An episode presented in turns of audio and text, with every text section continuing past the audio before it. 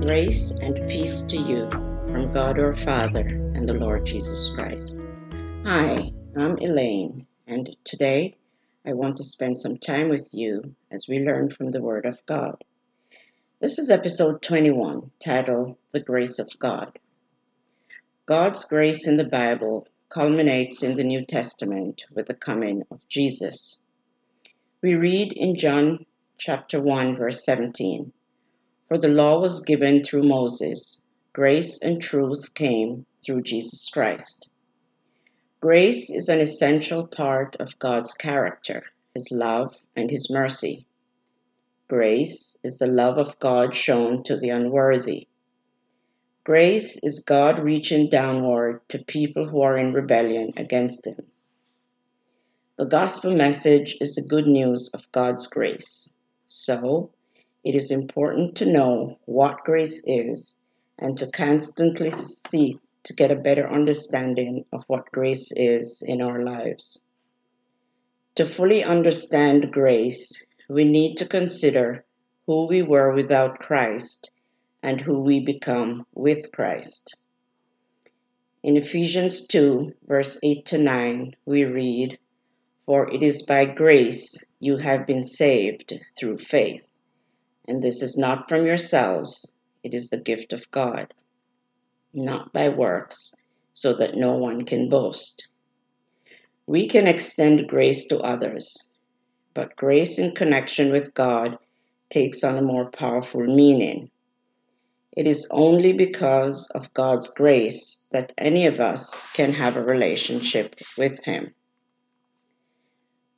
Grace began in the Garden of Eden when God sacrificed an animal to cover the sin of Adam and Eve. In Genesis 3, verse 21, we read, The Lord God made garments of skin for Adam and his wife and clothed them.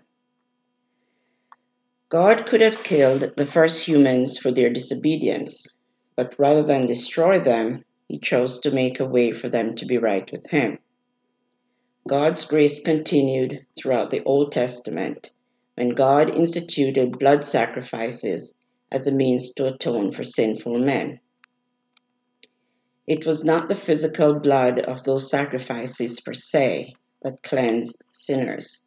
It was the grace of God that forgave those who trusted in Him. We read in Hebrews 10, verse 4 It is impossible for the blood of bulls and goats to take away sins.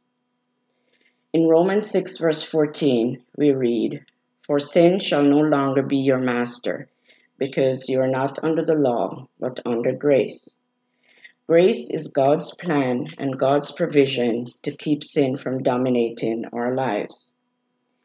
The Apostle Paul began many of his letters with the phrase, Grace and peace to you from God our Father and the Lord Jesus Christ. Romans 1 7, Ephesians 1 verse 2, and 1 Corinthians 1 verse 3.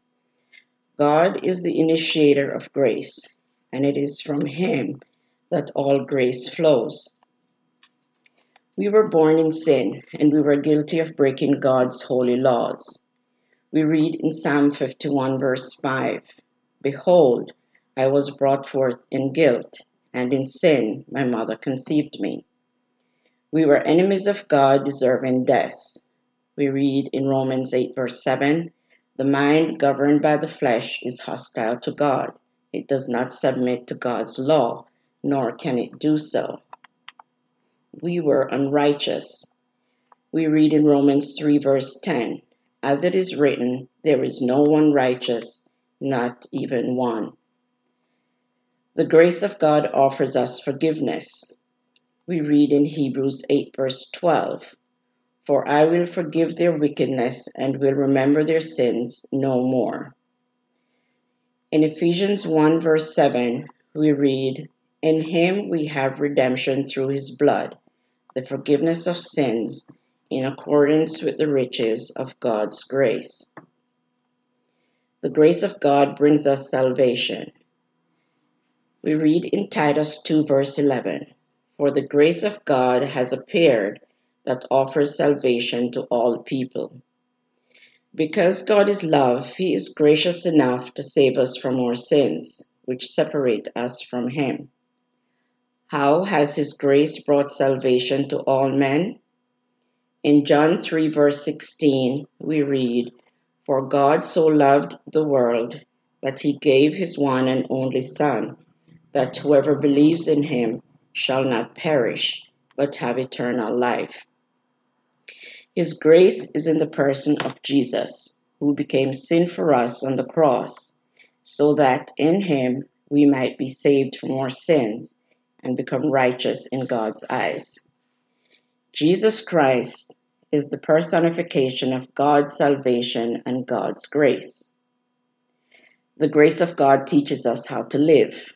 We read in Titus 2, verse 12 it teaches us to say no to ungodliness and worldly passions and to live self controlled, upright, and godly lives in this present age. The grace of God gives us hope. We read in Titus 2 13 to 14. While we wait for the blessed hope, the appearing of the glory of our great God and Savior Jesus Christ who gave himself for us to redeem us from all wickedness and to purify for himself a people that are his very own, eager to do what is good. He offers us reconciliation. We read in Colossians 1, verse 19 to 20. For God was pleased to have all his fullness dwell in him, and through him to reconcile to himself all things whether things on earth or things in heaven, by making peace through his blood shed on the cross. In James 4, verse 6, we read, But he gave us more grace. We deserve nothing good from God.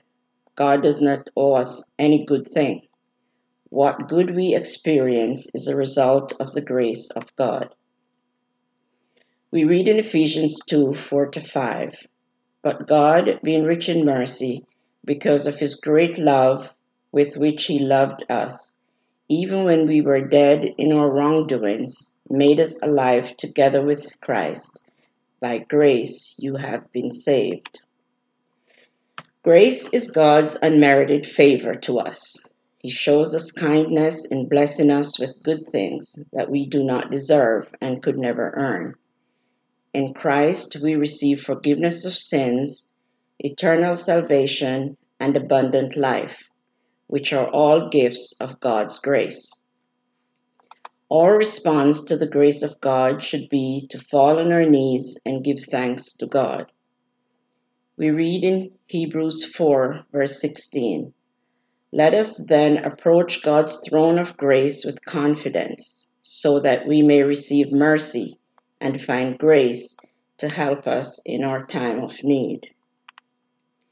In 2 Corinthians 12, you remember that Paul told us he was given a thorn in his flesh. Paul told us in verse 8 that three times he pleaded with the Lord to take it away from him. God's answer was, My grace is sufficient for you. 2 Corinthians 12, verse 9 which is another way of saying, I will be with you, Paul. Instead of taking the thorn away, I will personally be there in a special and sufficient way. God loves to pour out more grace. That is the will of God. That is the desire of God. Always remember that grace is a gift. We can't earn it, it is free and abundant. Grace is God given the greatest treasure to the least deserving, which is every one of us. Be kind and compassionate to one another, forgiving each other, just as in Christ God forgave you.